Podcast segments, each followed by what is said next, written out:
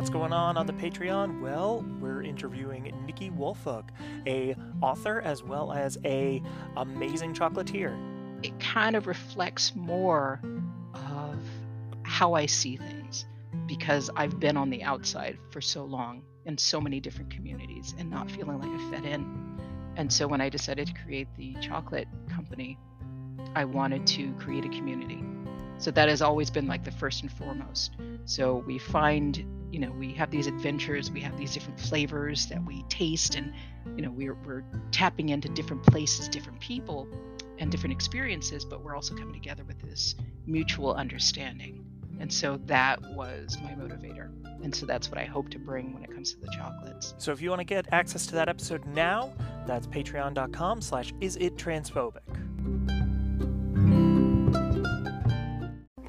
All right, we've got a Patreon shout out to Drew, Kate, Becca, Donna, Lindsay, Kirsten, Brian, Taya, Alex, Janelle, Morgie, Unwoman, and our new subscriber, Jade.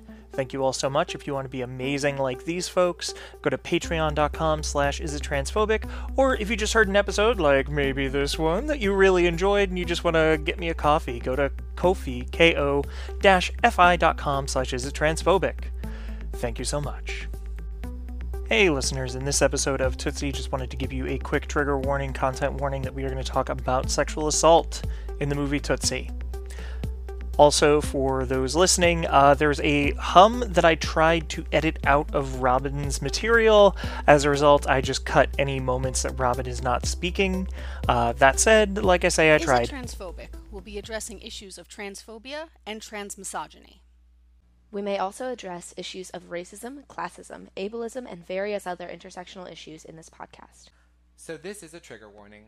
The panelists on Is It Transphobic will also use strong language. So listener discretion is advised.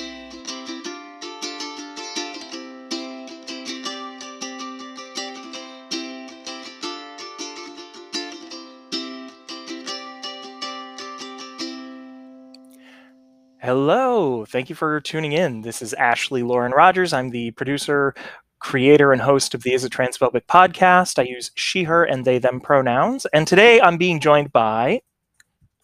I am Robin Bennis. I use she, her pronouns. Uh, I am the author of several books that uh, a few people have read. Uh, the Guns Above, By Fire Above, and The Devil's Guide to Managing Difficult People. Hi, I'm Bailey C. Ellis. Uh, I go by he or they pronouns. Um, I'm actor, uh, aspiring playwright, and uh, yeah. yeah. Fantastic. So today we did Tootsie. We did Tootsie. We can finally say we did it. Uh, this has been a request for a while, and every single time it has been on a streaming service. The second I try and get people to do it, suddenly it's off that streaming service. So we finally found one that had it. Netflix has had it for a little while. So let's dive into Tootsie. Uh, first off, let me know, have either of you seen Tootsie before? Is this your first time going in, or is this a revisit? Uh, this was technically a revisit because I've, you know, watched uh, the, honestly, the bootleg of the musical before, uh, but... Mm. This time, I'm like, okay, I gotta just sit through the whole thing, no matter how much it uh, drives me crazy. I gotta just sit through it and do it. So, mm. I guess all in all, it was my first time really watching it. So, mm. uh, this was far from my first time. I apologetically loved this movie. And I've seen it half a dozen times. That's cool. I feel like we're gonna have a very good discussion then, because. I just, I'm good. I'm I'm happy I saw it.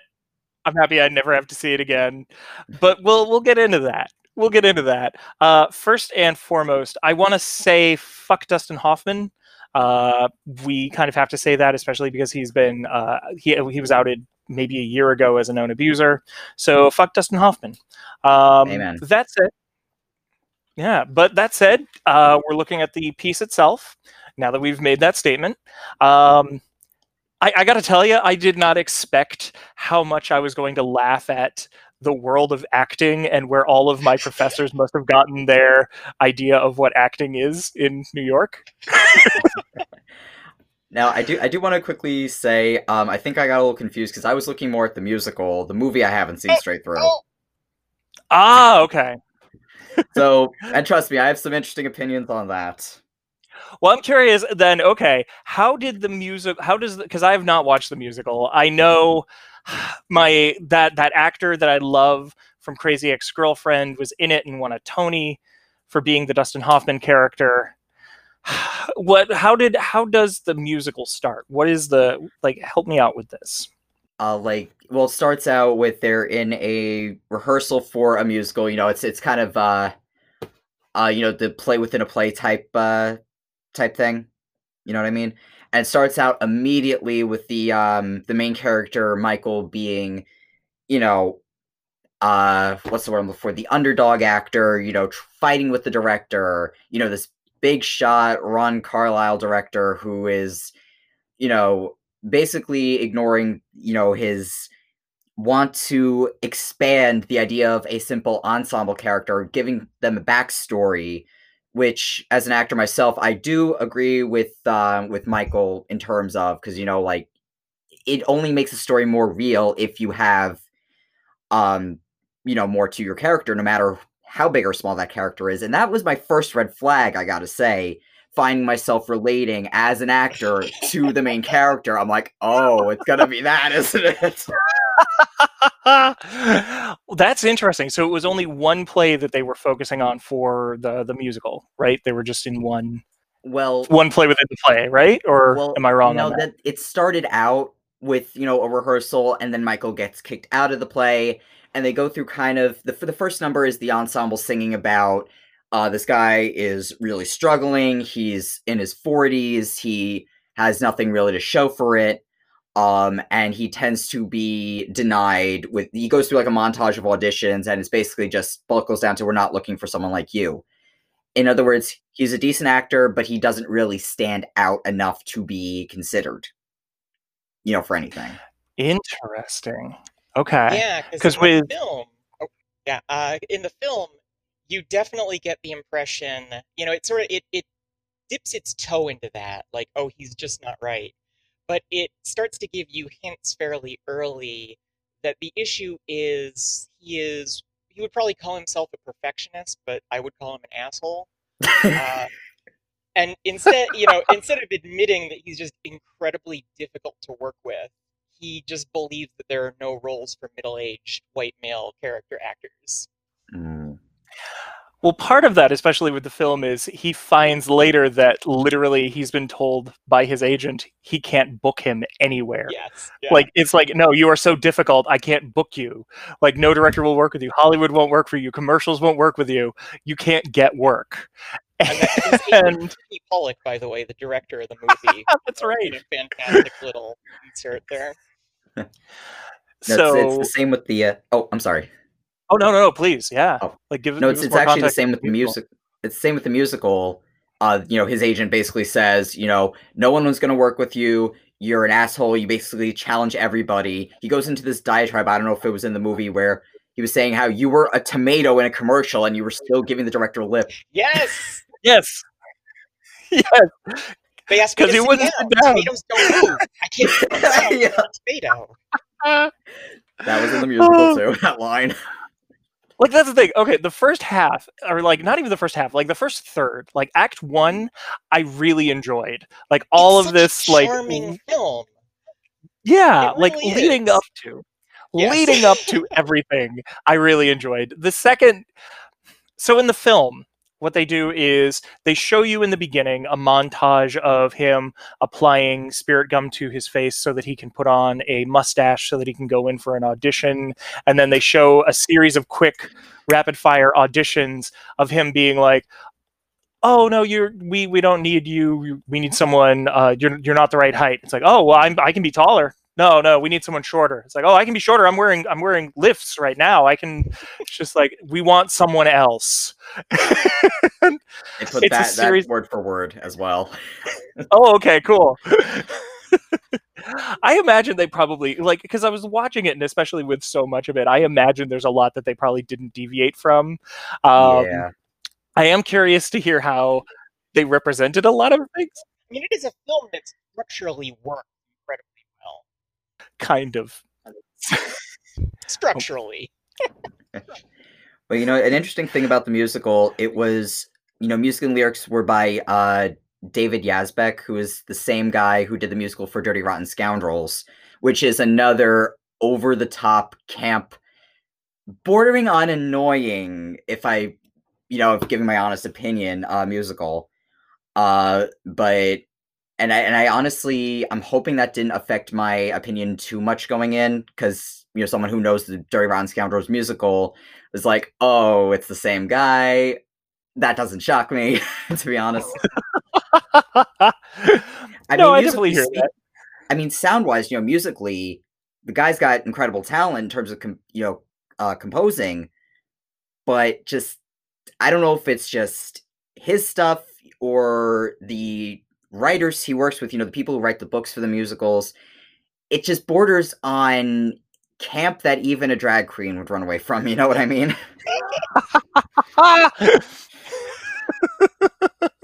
I like I like that description. That tells me everything I need to know. So with yeah. uh with the movie, uh like I it felt so realistic for the time, and I loved how there's this moment during the montage where we're seeing him audition, but we're also seeing him te- like teach acting to a group of actors, and he's really going at it and really attacking it and being like, no, you need to do this. You need to work. You need to make sure you're doing things. You need to be employed, because so much of us are unemployed, and you're only going to ever really work maybe five percent of the time. And it was just like really good. He also advocated for the playwright, and I really dug that as a playwright. Yeah. where, where it was like, no, like the playwright is providing the words. The playwright knows where the in, uh, the inflections are. And just because you feel like you should go up on an and, and the playwright wants you to go up on a but, you're gonna you're gonna run into problems. And it's just like, thank you, Tootsie. I didn't know I needed that affirmation. Now let me ask. Uh... There was yeah. a, a moment in the, the the montage of montage of auditions. I, I could talk. I think a uh, montage of auditions where uh, Michael insults the um the playwright, and then the director who is auditioning him says, "I am the playwright." I don't know if they, they had that in the movie, but I don't remember that. But I don't. My memory's terrible. Yeah. To the best of my knowledge, because I watched it uh, this morning, I did not see that. I, I definitely saw the whole, like, he was portraying Tolstoy, and he was asked, like, the big thing that they did was, like, okay, you're dying. We need you to get up and move to the center of the stage, because the left side, like, we need to move to the center of the stage. Why? Because st- because house left can't see you. I'm dying. Bitch, just Tolstoy like... would stand up. That guy was a professional. Tolstoy would have gone center stage, and you know it. Tolstoy yeah. always dies center stage, damn it. No, but it's, uh, you know, this is definitely like the thing that really raised the red flag with me from the word go, was he is such a, I hate to say he's a relatable character to someone who's, you know, in the entertainment business, be it acting, playwriting, directing, so relatable. And that is like, oh no, we're looking at an everyman character. That means it's going to try to appeal to everybody, which means these, anything that goes in this play is going to kind of, you know, be, where's my mind going with this? You know what I mean? Like, be like, this is how it is type thing. Yeah. yeah like, if that made like, any it, sense. What This is the torture of the middle-aged white guy trying to find a role. yeah. yeah. The, uh, okay. So we, we got to keep moving. I can't just keep exas- exasperatingly. Yeah, I got four pages of notes, and we're on, like, percent through the first page. Oh, yeah. I took a, a shit ton of notes of the musical as well, because my it. memory is garbage, I got to say. So I gotta say, Bill Murray is in the movie, and Bill Murray plays the, uh, like I say the straight man, meaning the person that is d- not the wacky, over-the-top comedic person. And it was very weird seeing him as the straight man. Yeah.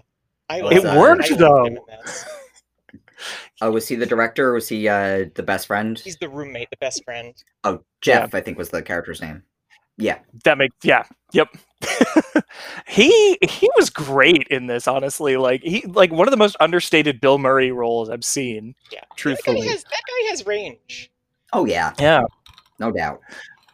So uh let's see. Michael, what is what is this that I wrote? Michael is awkwardly obsessed with who is an actor in. Oh, so, and I don't know if this translated into the musical, like, uh, let me know, but there's this whole understory, this whole, like, story that's happening where th- he is so, Michael is so obsessed with the craft and acting and everything about the business that even at his own party, he doesn't talk to people about anything other than, oh, hey, are you an actor? Of course you're an actor. Yeah, let's let's talk about this. Let's talk about that.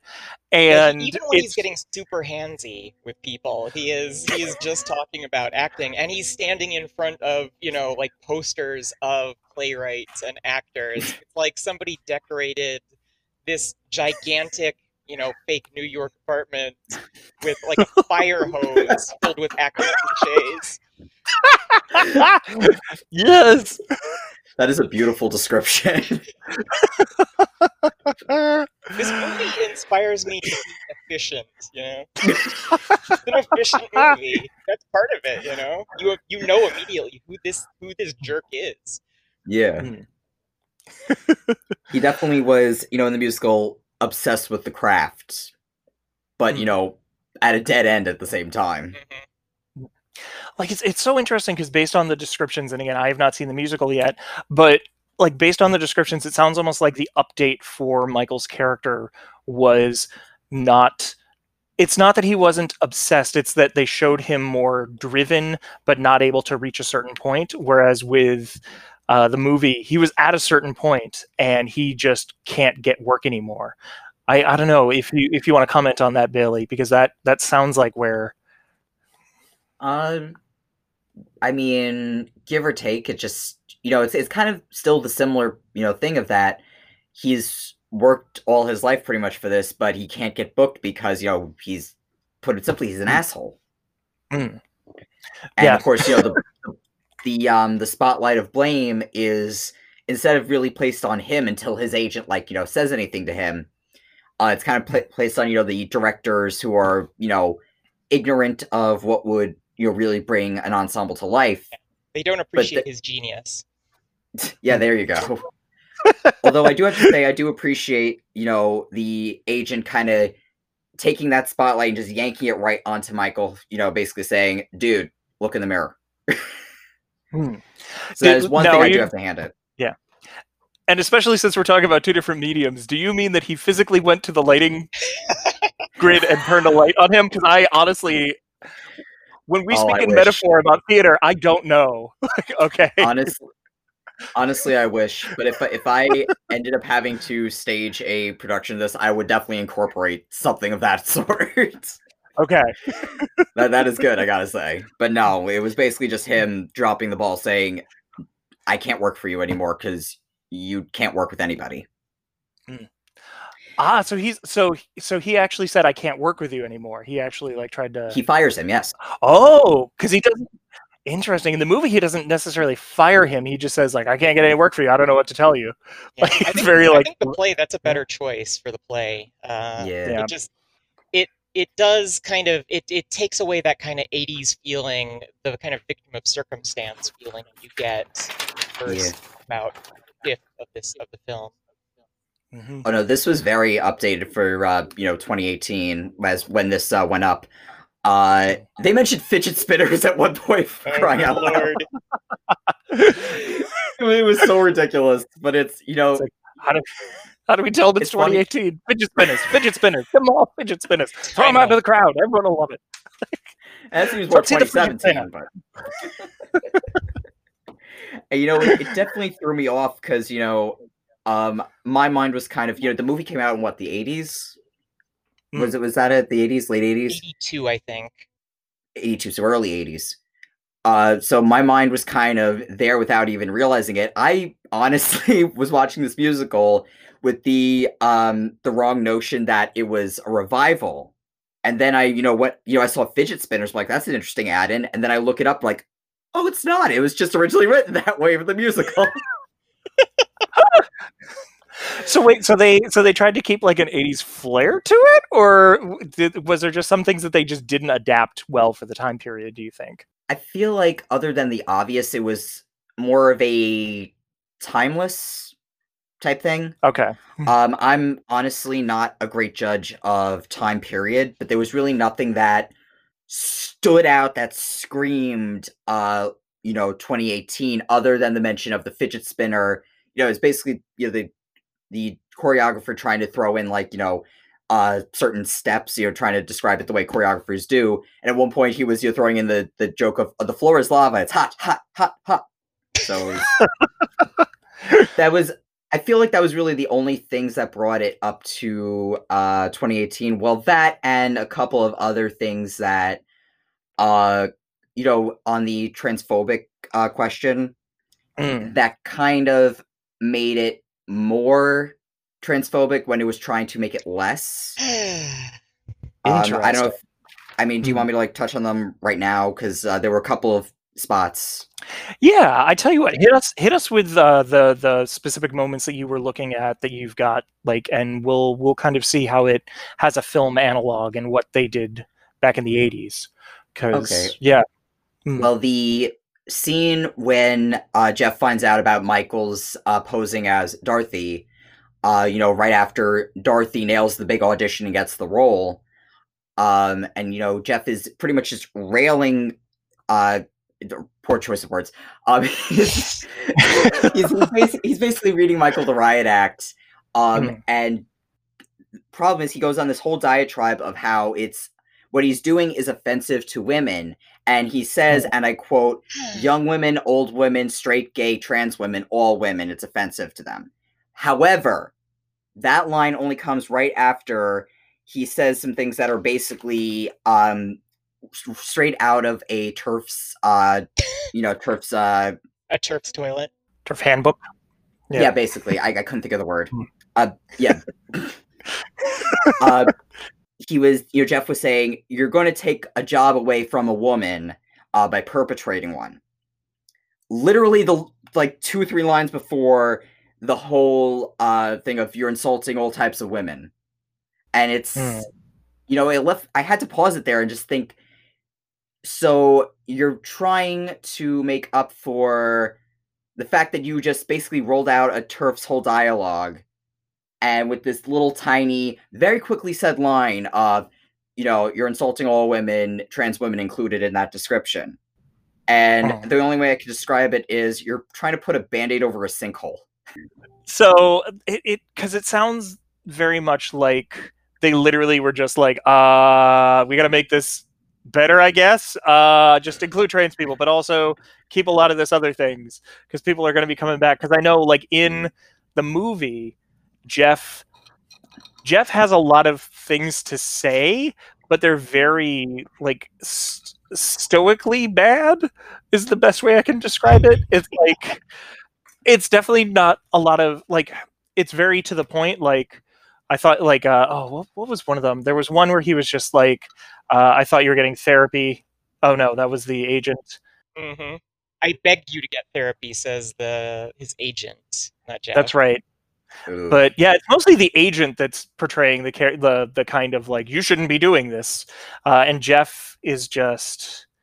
Are you sure you're o-? Like? It's a lot of like, hey, are you sure you're okay? You're sure you're just doing this for a part? Hey, is this like? Oh. Yeah, he's very concerned. Yeah. No, th- no. See, they took out, um, they took out a lot of that and just replaced it with kind of misogynistic undertones. Oh, lovely. Um, mm. Oh, yeah. Oh, good. Well, well, they, you know, having, uh, having Michael, you know, do the uh, "Does this make me look fat?" type, uh, type thing in the dress. Is there's a few, few ones I think I may have written down because my memory, you know, like I said, is, you know, kind of garbage.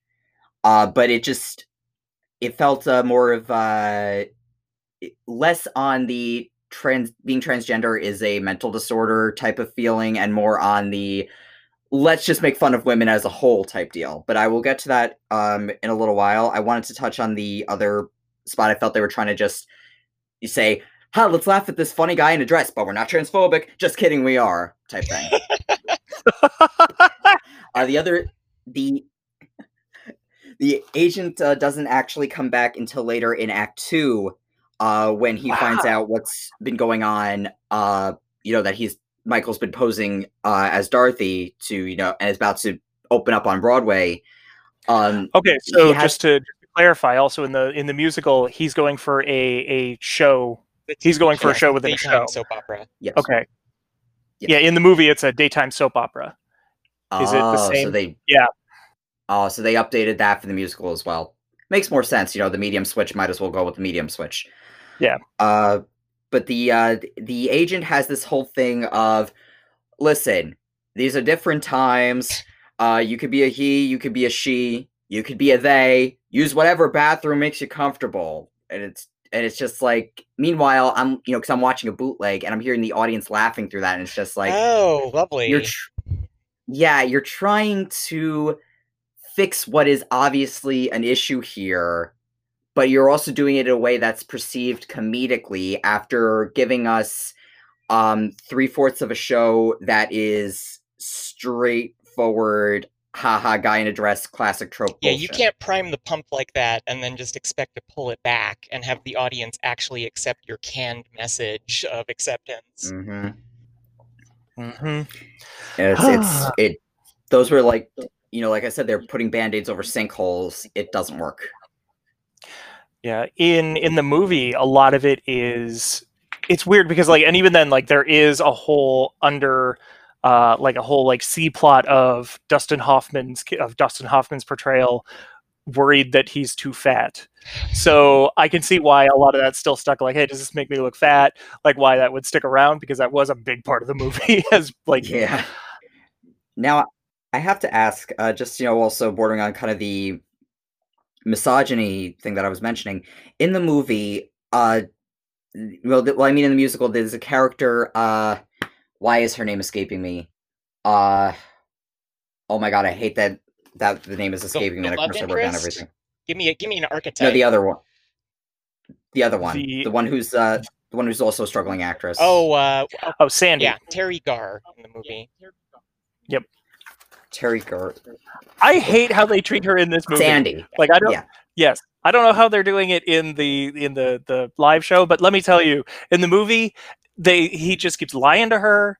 And do, now here's the thing. I want to be very clear about this, especially with our audience. And I feel like our audience will understand this. When I say he's lying to her, it's because he is a cis man who's pretending to be a woman. He is not trans. He is not transgender. He is not non-binary. He is just a cis fucking dude doing this thing. So he is lying to her. Yeah. The, the dressing up as Dorothy thing doesn't even enter into, except except orthogonally, the the treating Teri, sorry, treating Sandy like garbage. I mean, this is a guy who uh this is so this is after we get the Dorothy montage. So he is visiting Teri Garr uh because of a weird little plot complication where he has been trying to raise money for a play that Jeff wrote for Sandy and Michael. Uh, and he has to explain, well, where did he get this money? He can't tell her about Dorothy because he's an asshole. So he tells her that one of his relatives died and he just came into money. And while he's there, he cannot resist, while she is in the bathroom, stripping down and trying on one of her outfits. And when she comes in and catches him... Just to put this out there first for our listeners... Uh, there's a lot of there's a lot of uh, assault and a lot of this kind of coercively weird yeah. behavior. So F Y I, we're going to start talking about that yeah. in the movie. Uh, sorry, Robin, I didn't want to interrupt, but I uh, wanted to make sure people heard that before we get no, into that discussion. Thank you. Before I bulldoze through this incredibly, incredibly abusive behavior on the part of, of Jeff here. Um, so he's stripped down to his underwear, holding her dress in front of him, and she walks back in because she was just in the fucking bathroom, dummy. Um, she catches him, and so he has to sleep with her to cover up that awkward moment. And now he's in a relationship. Yep. That is Yep. And you said that was, that was Jeff who was doing that, or was that Michael, oh, Michael who was doing that? Sorry. It was uh, Michael. Oh. Yep. Yeah, Michael's yeah. See, yeah, covering for the money that he made to produce Jeff's play. Mm-hmm. Oh, jeez. Which, like, literally, it, like, and the whole, his whole thing was he was going to, I don't know if he was going to put on her dress, if he was going to try on her dress, like what it was, but it was just like, she walks out and he's in his underwear, and it's just like, it's that kind of like, A, if you are listening to this, don't fucking do that. Like, for real, though. I don't, I don't know why I have to say that, but just F Y I, if you're listening, don't fucking do that. Don't be in your underwear um, at a friend's house, unless they've asked you to be in your underwear at their house. Yeah. Unless this is a thing that you've already said, hey, this is cool. All right, this is cool. But right now, don't be at friends' houses, because we're self-isolating. Uh, just don't good, do that. Good point. Don't be oh naked or clothed at a friend's house right now. I mean, unless you're wearing a hazmat suit, but I, you know, probably not the best idea to go there anyway in general, you know? So we should talk about, because in, like, and tell me how they portray this in um, in the musical, but in the movie, there, A, she is faced, or I keep, I, Michael dressed as Dorothy is faced with the fact that he's supposed to kiss um, a co-star, and finds a way to improv his way out of it by literally hitting him with uh, an envelope as he goes in for the kiss. And then afterwards, he congratulates her on that really amazing improvisation by kissing her, by kissing Michael. uh, yeah, that Whoa. is that is a uh, yeah. This is the handsy bad actor who plays a handsy bad doctor in the soap opera, who in the movie is played by George Gaines, who is a delightful middle-aged white uh, character actor who has no trouble finding work. Punky Brewster's adopted father. Oh, that's Why? right. Yeah. Why? I don't like this. Like, oh, but how how is is this issue brought up a lot in the early, because it happens a lot throughout the the course of the movie, and I don't know how they they do it in the the stage show, but like, do they present this quite often, or is it just sort of like one? I imagine it's going to be there, but like, is it just one plot line, or in terms of um a love interest or an issue of trying to get around interaction? From what I can remember, there was no like direct kissing that was supposed to happen in the play that they're doing, which, let me at least tell you, it is a musical reimagining of Romeo and Juliet. Oh, which is weird I'm enough. So sick of those. I'm so sick of those. There's so many. Yeah, like, and, and there are other Shakespeare plays, dummies. Right? uh, Romeo and Juliet and Titus. Yes. Mm-hmm. Ooh, that would be fun. I would watch that. Yeah, we get to eat people. Right? uh, but but uh, Dorothy was cast as um, Juliet's nurse. And she, he, I should, should really say, you know, because Michael is not a trans person. Yeah. Uh, basically comes up with this idea that this character that Juliet falls in love with instead of Romeo, named Craig, as just a, there's so many things I could say about that alone, but um, you know, that classic Shakespearean in, named Craig. Oh, wow. Uh, you know that guy. That guy. You know the guy that stabbed Caesar, Craig. Oh yeah, I know Craig. He's a cool and guy. You, Craig.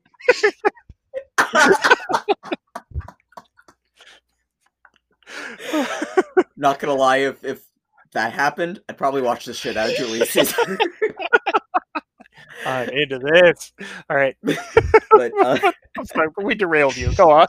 That's okay. It was worth it.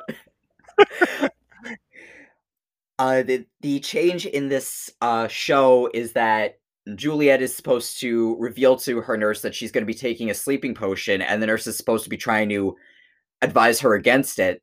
And then Craig comes in, and Michael suggests that Craig, you know, sees the nurse and falls in love with the nurse instead.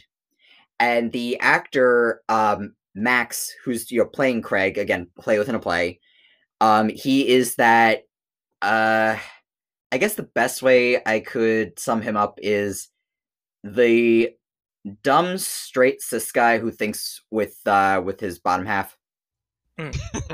Just, you know, his only uh, thing. And the first thing, though, when I saw like the interaction between the two characters and they're having like a conversation mid-rehearsal, I'm thinking, oh no, are we going to end up with an Ace Ventura ending?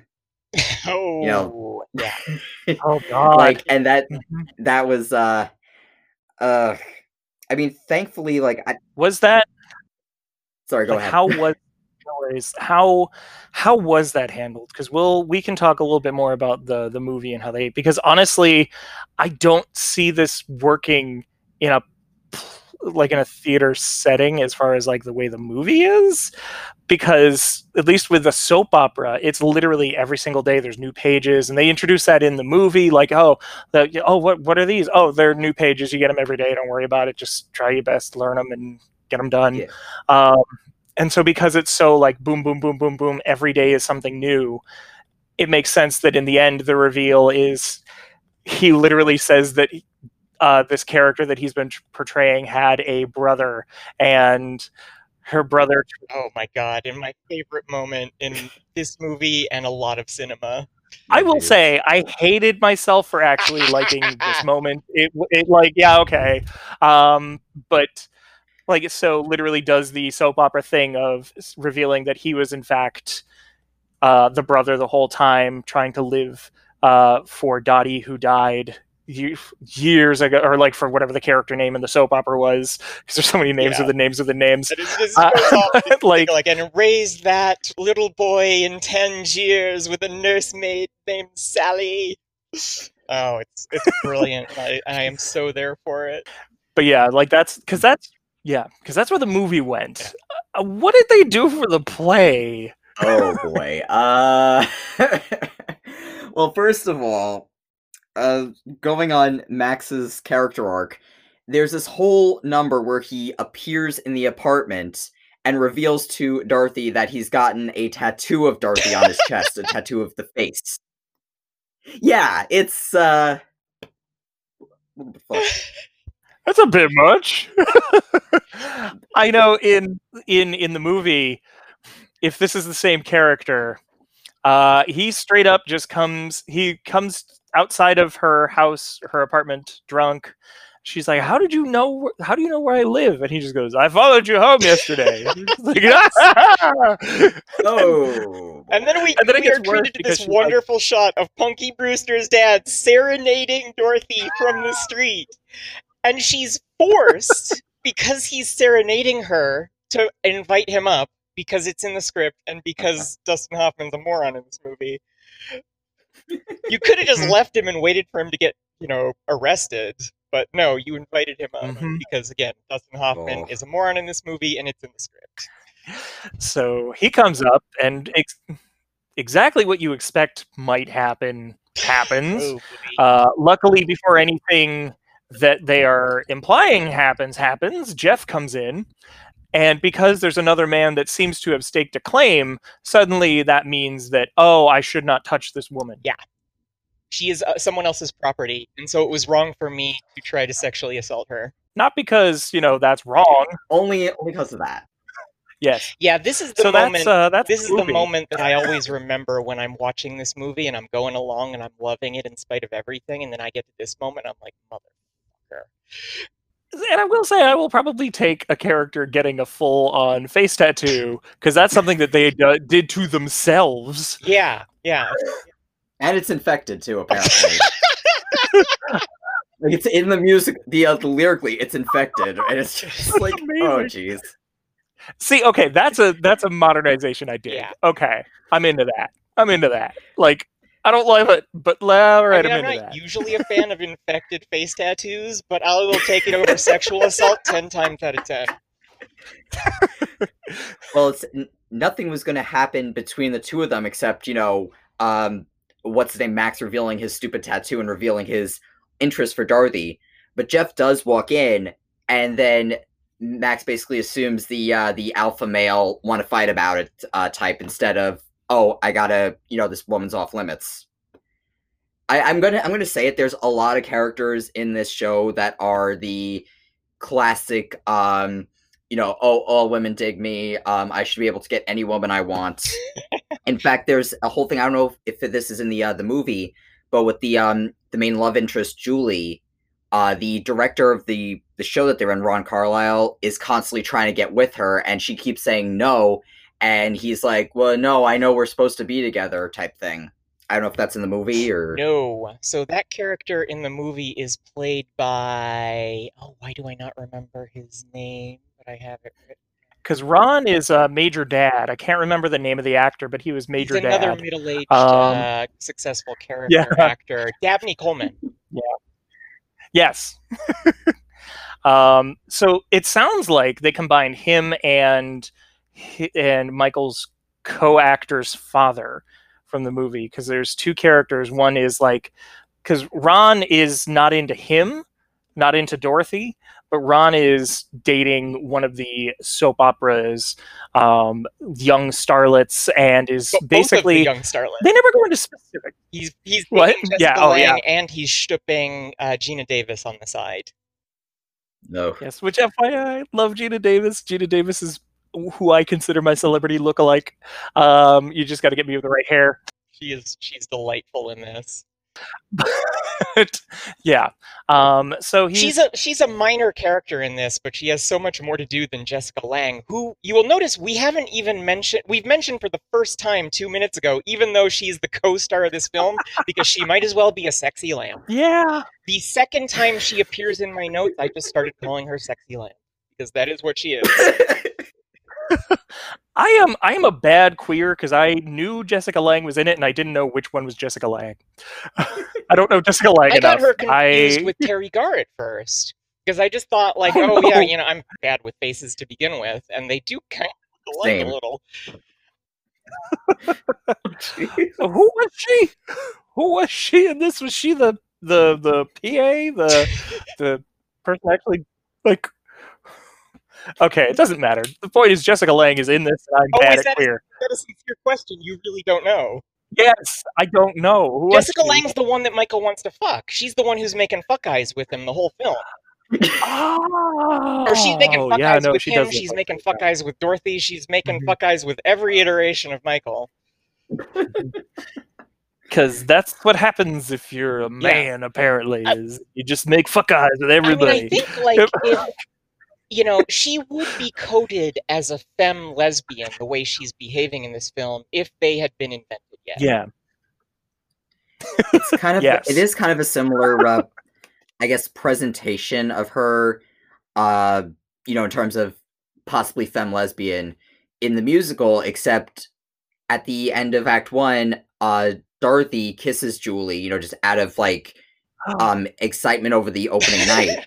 And Julie, oh. and Julie, in complete confusion, runs off. But then later in Act Two, decides, no, I actually do love Dorothy. I want to be with her.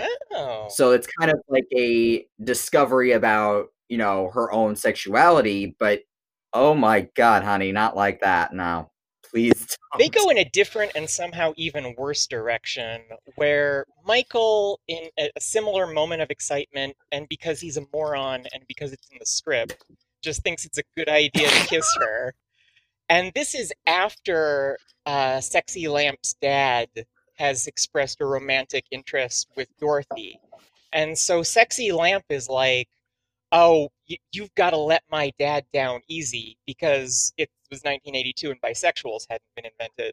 So the idea that, you know, that Dorothy could go both ways wasn't even, you know, wasn't even acknowledged. Just to be clear, because I can already hear the clickety-clack of uh, keyboards, um, Robin is making jokes about the invention of bisexuals and femme lesbians. It's true. They were invented Continue. in nineteen seventy-nine. They weren't invented till the nineties, right? Yeah. They so just hadn't that's... made it to New York yet. That's the issue. They were invented in there you go. Disco, and it took a while to get across. I mean, it's a very big... The country is very big. It's very long. Oh, I'm going to get letters. Uh, so... so, yeah. Uh, there... What else? Man, I took so many notes, and we're like, I'm, I'm really here for this, honestly. Uh, oh, okay. So the character that she... The character that Michael is portraying as Dorothy, uh, this character... is really like vibing with every woman in the world. They're all loving her, which has its own deeper misogyny to it that, like, only a man can be an overnight feminist uh, icon. Yeah. So there's that to deal with. But also, um, he's trying to get out of this contract. He's trying to stop because he's made enough money now. And they, they're loving her. They think she's amazing. They, they want to give her more money. And so uh, at one point, he, the agent who, he, who Michael is like, no, you got to get me out of this. The agent goes, uh... I got a secretary out there that wants to be like Dorothy Michaels, and I'm ready to fire her. And there, there are so yeah, there are so many of these men in power just hating on people who are like hating on women for standing up to themselves. Mm-hmm. That it's just like drive oh. it ah oh, this fucking movie. I, I... Oh, let me tell you. So yeah, yeah. I'll please. give it this. It is trying. Uh, for like nineteen eighty-two, that is kind of progressive by nineteen eighty-two standards, that there was all these shithead men. And one of them, the actual director, one of them played by the actual director, who's kind of shitting on him, his own character, which I appreciate.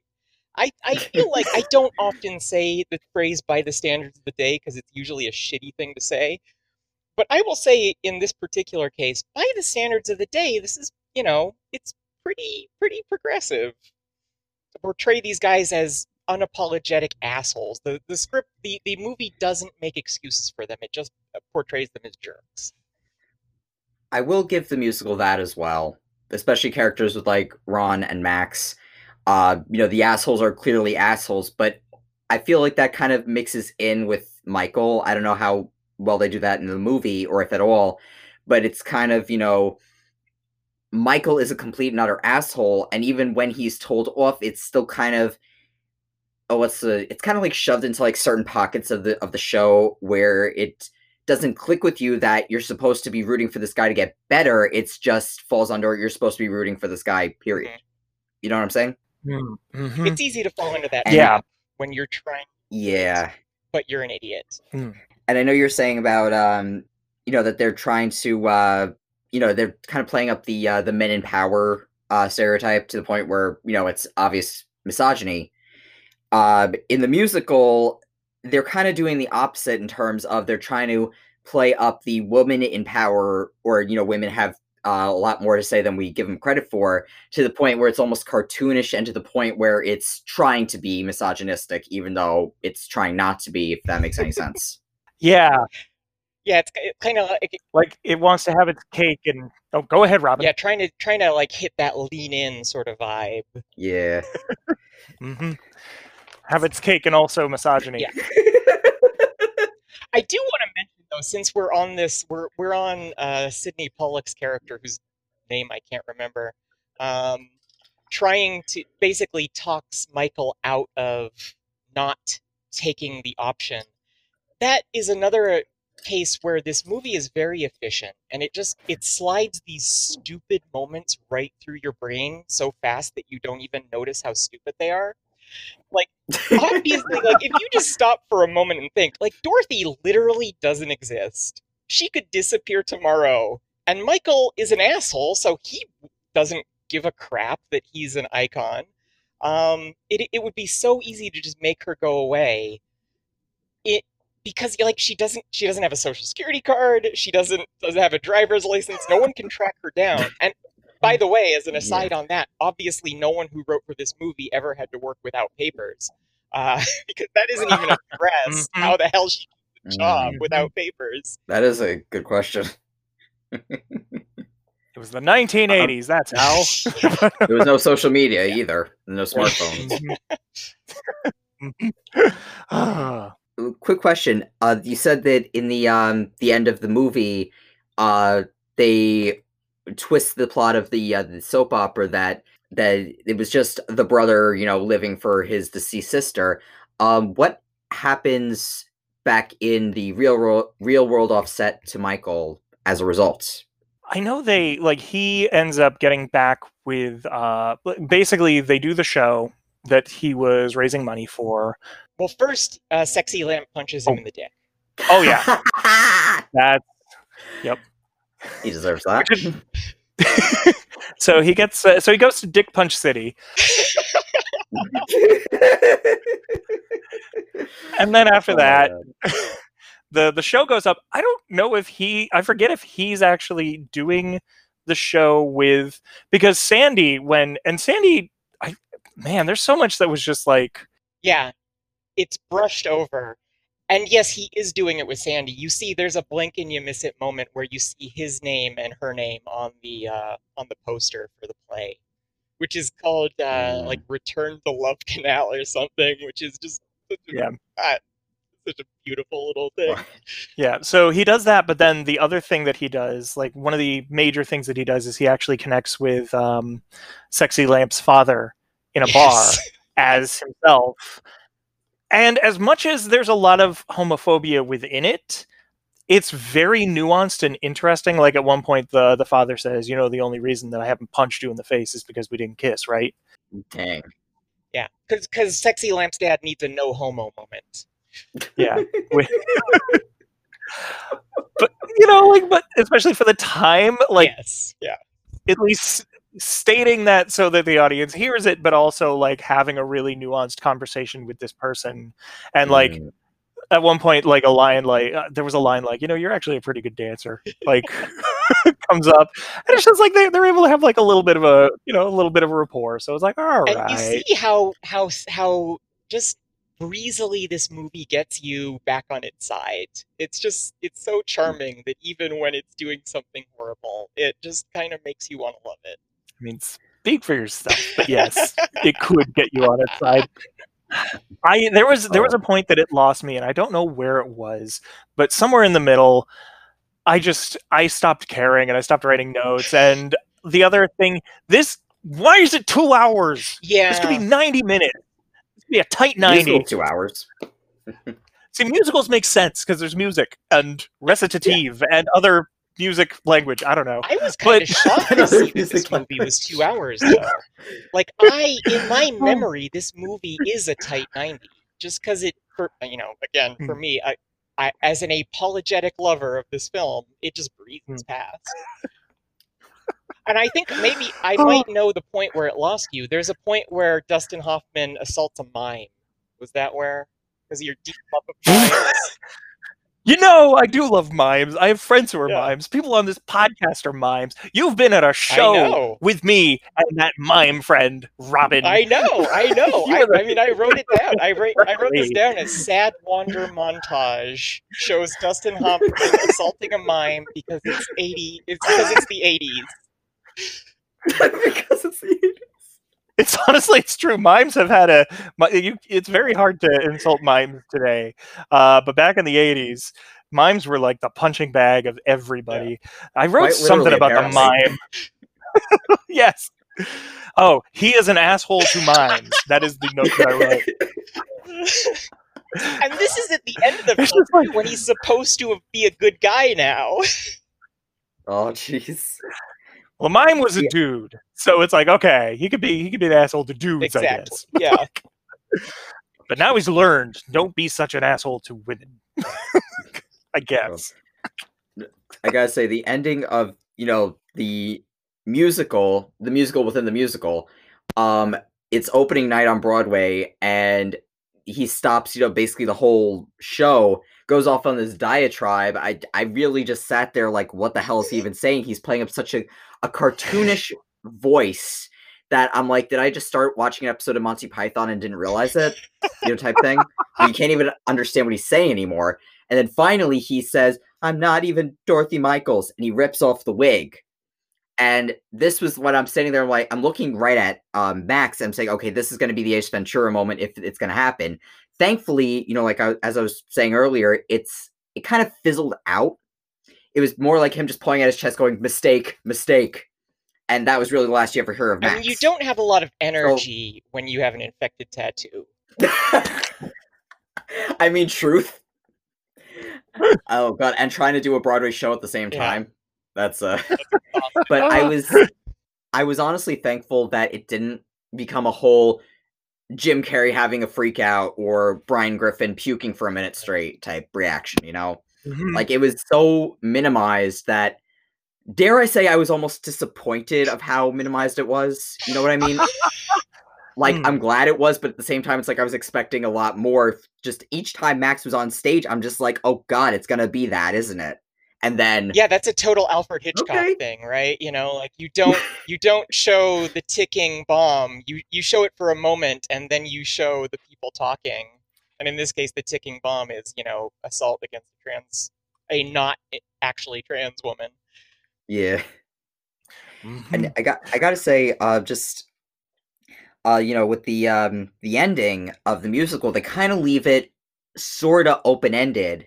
They th- slapped on a couple of uh, lines that you could definitely tell were the morals of the story, where Michael was talking to uh, to Jeff afterwards, um, and you know, Jeff was saying, "You can't live a lie." I'm actually quoting Jeff, and it's just like, "Oh, great, that adds more to the um, the trans people are just liars," you know, type uh, view. And Michael goes on this whole thing. Oh, I'm sorry, my notes were wrong. Michael says you can't live a lie, and then he also adds, being a woman is no job for a man. Huh. Oh, well-meaning cis people.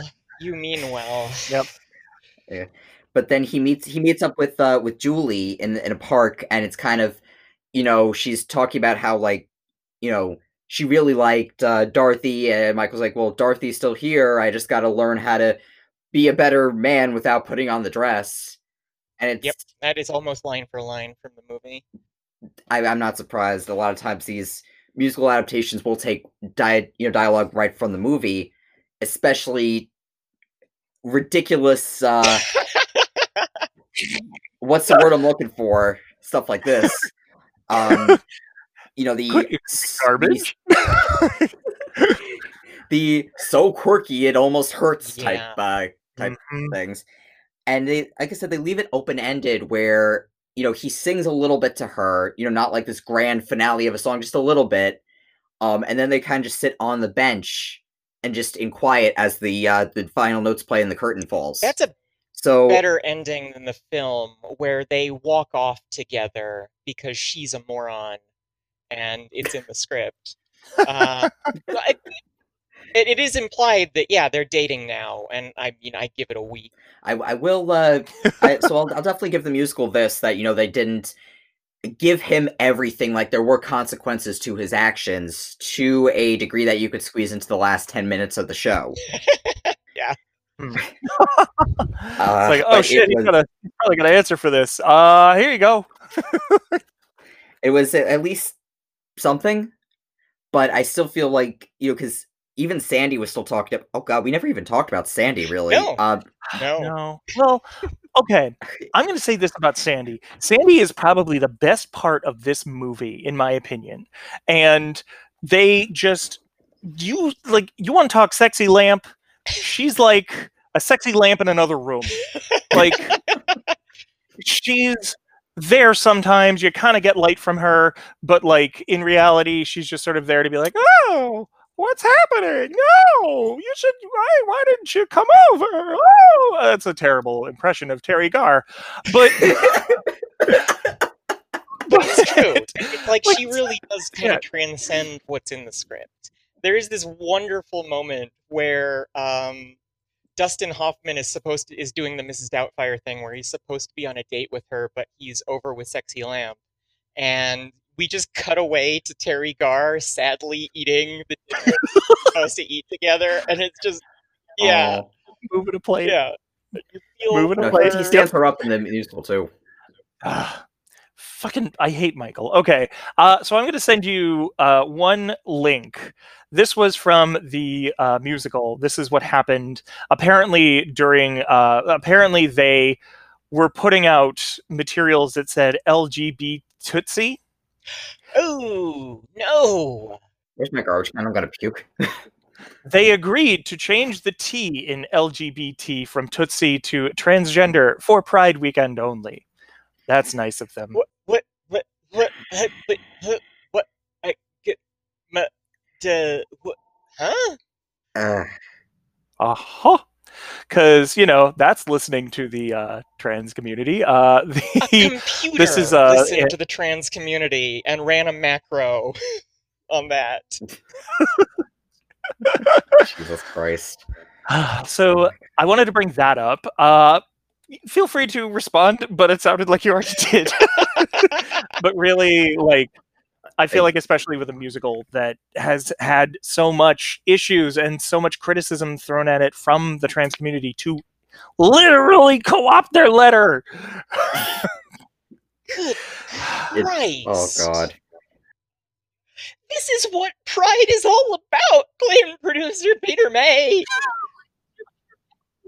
What the fuck? Oh, God. I'm gonna puke. That is disgusting. Fuck yep. you, Peter May. Fuck you. So, it is important uh, to give was... everyone in the L G B T community a voice. L G B T? Did it? Did you mean to say L G B T? I'm sorry. I'm having a rage stroke right now. I don't blame you. Um, yeah. Yep. I, I. Oh, geez. Yeah, this is. You know, the, the thing I want to address with Sandy, I feel like it. Like you were describing, you know, just the sexy lamp in another room. Take that and amplify it by like twenty. Oh, oh no.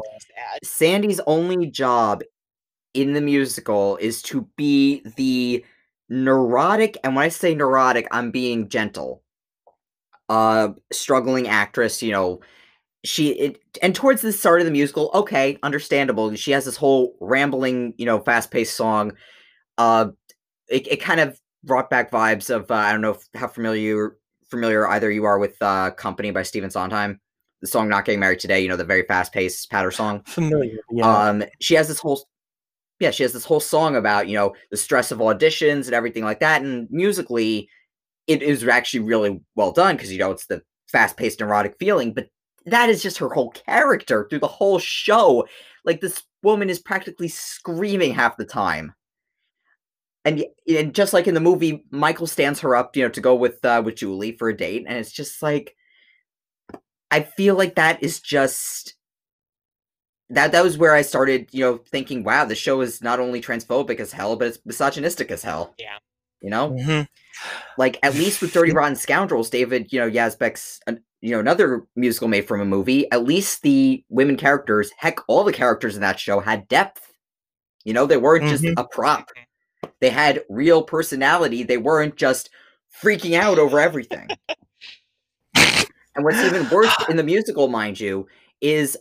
Michael actually steals the, uh, the, well, he does, I guess you call it, he stole, stole the role that Sandy was going for in the musical. Like, she was auditioning yep. for this role, and then Michael comes in as Dorothy and gets the role. Mm-hmm. And then Sandy can't let this go. And it's like the one, I guess the straw that broke the camel's back, for, per se. Mm.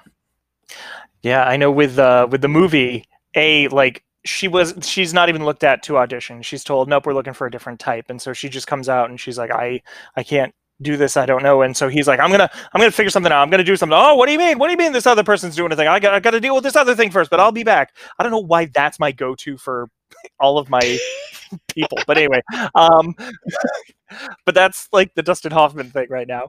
Um, and so then he goes in for this audition with Sandy, the way they leave it, and Robin, correct me if I'm wrong, I don't think he, does he actually say to Sandy that he has been portraying Dorothy this whole time, or does he just keep lying to her and then finally she says, you know what, I am enough of a professional to still do all of my work commitments even though I am angry at you? I, if that happens, and I think it might, it is overshadowed by her freaking out over believing that Michael has been cheating on her. Yes. Because Michael finds yeah. the chocolates that Punky Brewster's dad... Or no, uh, Teri Garr finds the chocolates that Punky Brewster's dad gave to Dorothy that Michael never opened, and because he's a moron and because it's in the script, he thinks that he can settle things with Teri Garr, with Sandy, by giving her these chocolates and doesn't even take the card away. Yep.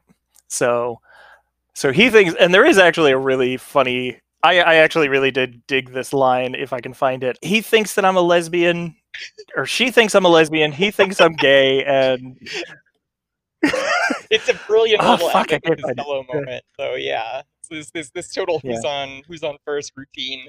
Mm. Oh, the other thing I need to bring up before, and we really need to start wrapping up because I gotta throw out interviews I gotta do. But um, I part of the final monologue is him stating, "I'm not mentally ill, but proud and lucky enough to be the woman." And I realized for the time, queerness, transness especially, was still looked at. Like, it was only until I think two thousand sixteen that it was removed from uh, the modern psychology yeah. manual yeah, as being a mental disorder. So, okay. Yeah. But at the same time, it absolutely, like, it just, that stung in a way that I was very mad about. So even though I was still following in with this, like, yeah. dramatic reveal, I was just like, well, fuck this. Like, so, and before we wrap up, I do want to get to one thing that I feel we, we would be remiss for not addressing, which is little mm. montage about how uh, Michael is bad with babies because men. So Sexy Lamp has a baby, um, and she leaves uh, Dorothy alone with with the baby because she thinks Dorothy is a woman. But because Dorothy is actually Michael, Michael is terrible with the baby, and the baby is a total jerk. So, little secret for people who have never interacted with a baby, apparently. Babies are jerks. Like, it's not that it's not that women have some secret to make babies not act like babies. Babies just act like babies. And men, hashtag not all men, uh, just believe that women have a secret to make babies not act like babies, because otherwise they'd have to admit how fucking difficult childcare is. Mm-hmm. Sorry, I had to get there. I feel we would be, you know, uh, derelict in our duty if we didn't get that rant out. Much appreciated, yes. I will say also, just, you know, you know, in terms of the topic of the musical versus what you're telling me about the movie, it sounds like in their quest to make it better for the times, they made it even worse. Uh... Yeah. You know what I mean? Especially, especially with the arc of, uh, what's his name, Michael taking, you know, taking the role that um, Sandy was so desperate for, and, you know, going back to what I was saying earlier about, you know, Jeff having the whole diatribe of, uh, you're going to take a, a job away from a woman, then, you know, saying it's an insult to all women, including trans women. He also follows that up with, uh, with, uh, you know, what was it? You know, like, more about the, uh, you took a role away for, uh, from a woman, especially someone you care about. So it's, it's sandwiched in with the uh, mixed messages. And I think that sets the whole viewpoint of the show. The whole tone yeah. is that he's take, you know, he's taking away, you know, women's work. And that plays into the mindset that's out in general society that, um, a trans woman is going to take away, uh, work or the spotlight from a cis woman. Yep. And that it's just a man in a dress, and that it's something to be laughed at. So, honest to God, fuck this musical. And a thousand turf memes were born. All, all I'm going to say is, I would have respected the musical. And again, I haven't seen it yet, but I would have respected the musical so much if literally Michael reveals that he's been a man in a dress this whole time, and they literally just went, yeah, that's why we hired you. You did this really well. Like, I would have been like, pull a Hairspray. Yeah, see, like, that's what I mean, though. Like, it's like, if you lean in, I'm in. It's like, I do like that idea. Yeah, we need to reimagine this. If you can find a way to work Romeo and Juliet, Ju Romeo and Julio into Romeo it. And Juliet? R Romeo and Julio. I'm I'm into this. I like this. Honestly, idea. Yeah, I'd watch it. And Titus Andronicus. Oh, Titus Andronicus. Andronicus. Fuck yes, nailed it. All right, oh, well, coming to theater once theater is back, yeah. Titus Andronicus. Okay, so we gotta wrap up. Uh, I'm gonna ask you the questions that we ask at the end of every episode. Uh, first is, let's start with, did you enjoy it? Oh, Robin. I enjoyed it. I love this movie every time I see it, and I think every time I see it, I love it a little more. And I, I I'm sorry for that. I will say, music-wise, acting-wise, because it, it, you know, had a couple great names like Lilli Cooper, played Julie. I adore Lilli Cooper. Act, you know, staging-wise and music-wise, it was phenomenal, but the show itself, good fucking God, I had to stop it several times and just collect myself. uh, yeah, on my end, uh, no, I'm so glad that I don't have to watch this movie again. Uh, that said, I, I, you know, I can't deny that before the transformation happened, I was actually really digging how obnoxious these fucking actors are. And like, it was just like, yeah, this is of a time where actors were like this, and they're they're still professors that teach you that it's got to be like this, and just it's not exactly like that anymore. Why Hollywood loved this movie so much, because it kind of shits on theater actors in a lot of ways. Yeah. So the other question is, it transphobic? This can be on a scale of one to ten. It could be a noise. It could be however you'd like to express this. Was the version of Tootsie that you watched transphobic? Okay, so if like five is just as transphobic as my life is on a given day, um, oh. I would put it about a seven, which, you know, might be about average for movies. Uh, it's not much worse than just average media for transphobia. Um, just because Dustin Hoffman's not playing a trans woman. Um, There are definitely moments where he's kind of briefly coded as a trans woman for for laughs, um, mm-hmm. but I honestly I see it as more misogynistic than transphobic, and yet mm. here we are. Love it. I love this movie so much. For the musical, if we had to do a scale of one to ten, one being not transphobic at all, ten being fuck yeah it's transphobic, I want to give it a solid eight and a half. Um, misogynistic factors probably matching. Uh, with a seven, seven and a half. I feel like they were trying so hard to take a film that, from what you've described to me, was about a five, six, maybe even a seven, and you tried to take it down to a four or a three, but just took it all the way up to an eight and a half. uh, well-meaning cis people. Yep. Yep.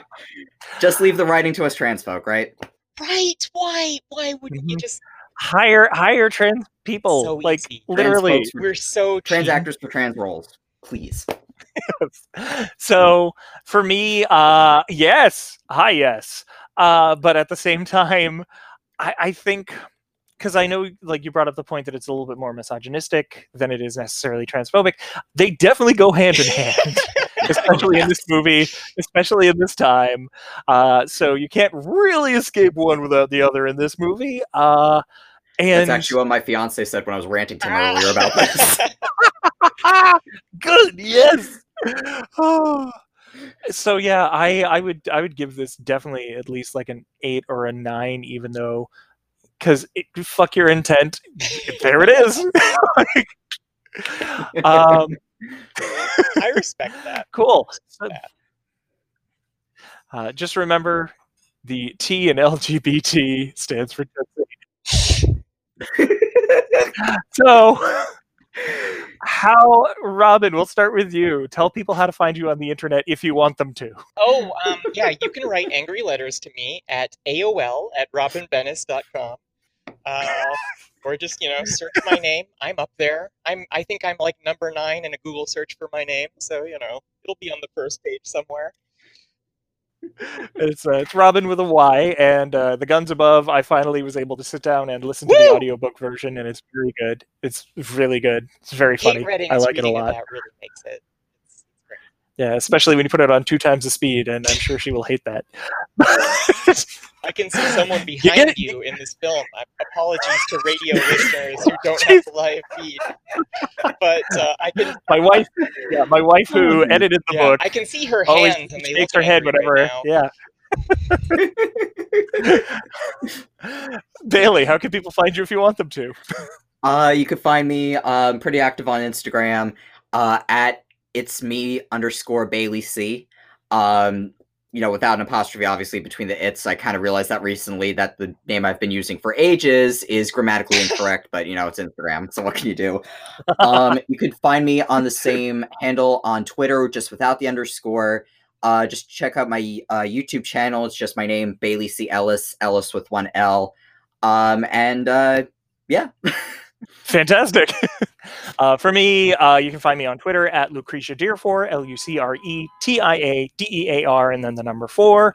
Uh, you can also find the Is It Transphobic podcast on Twitter at Is It Transphobic. And guess what? We now have an Instagram, because I finally broke down and made an Instagram at Is It Transphobic.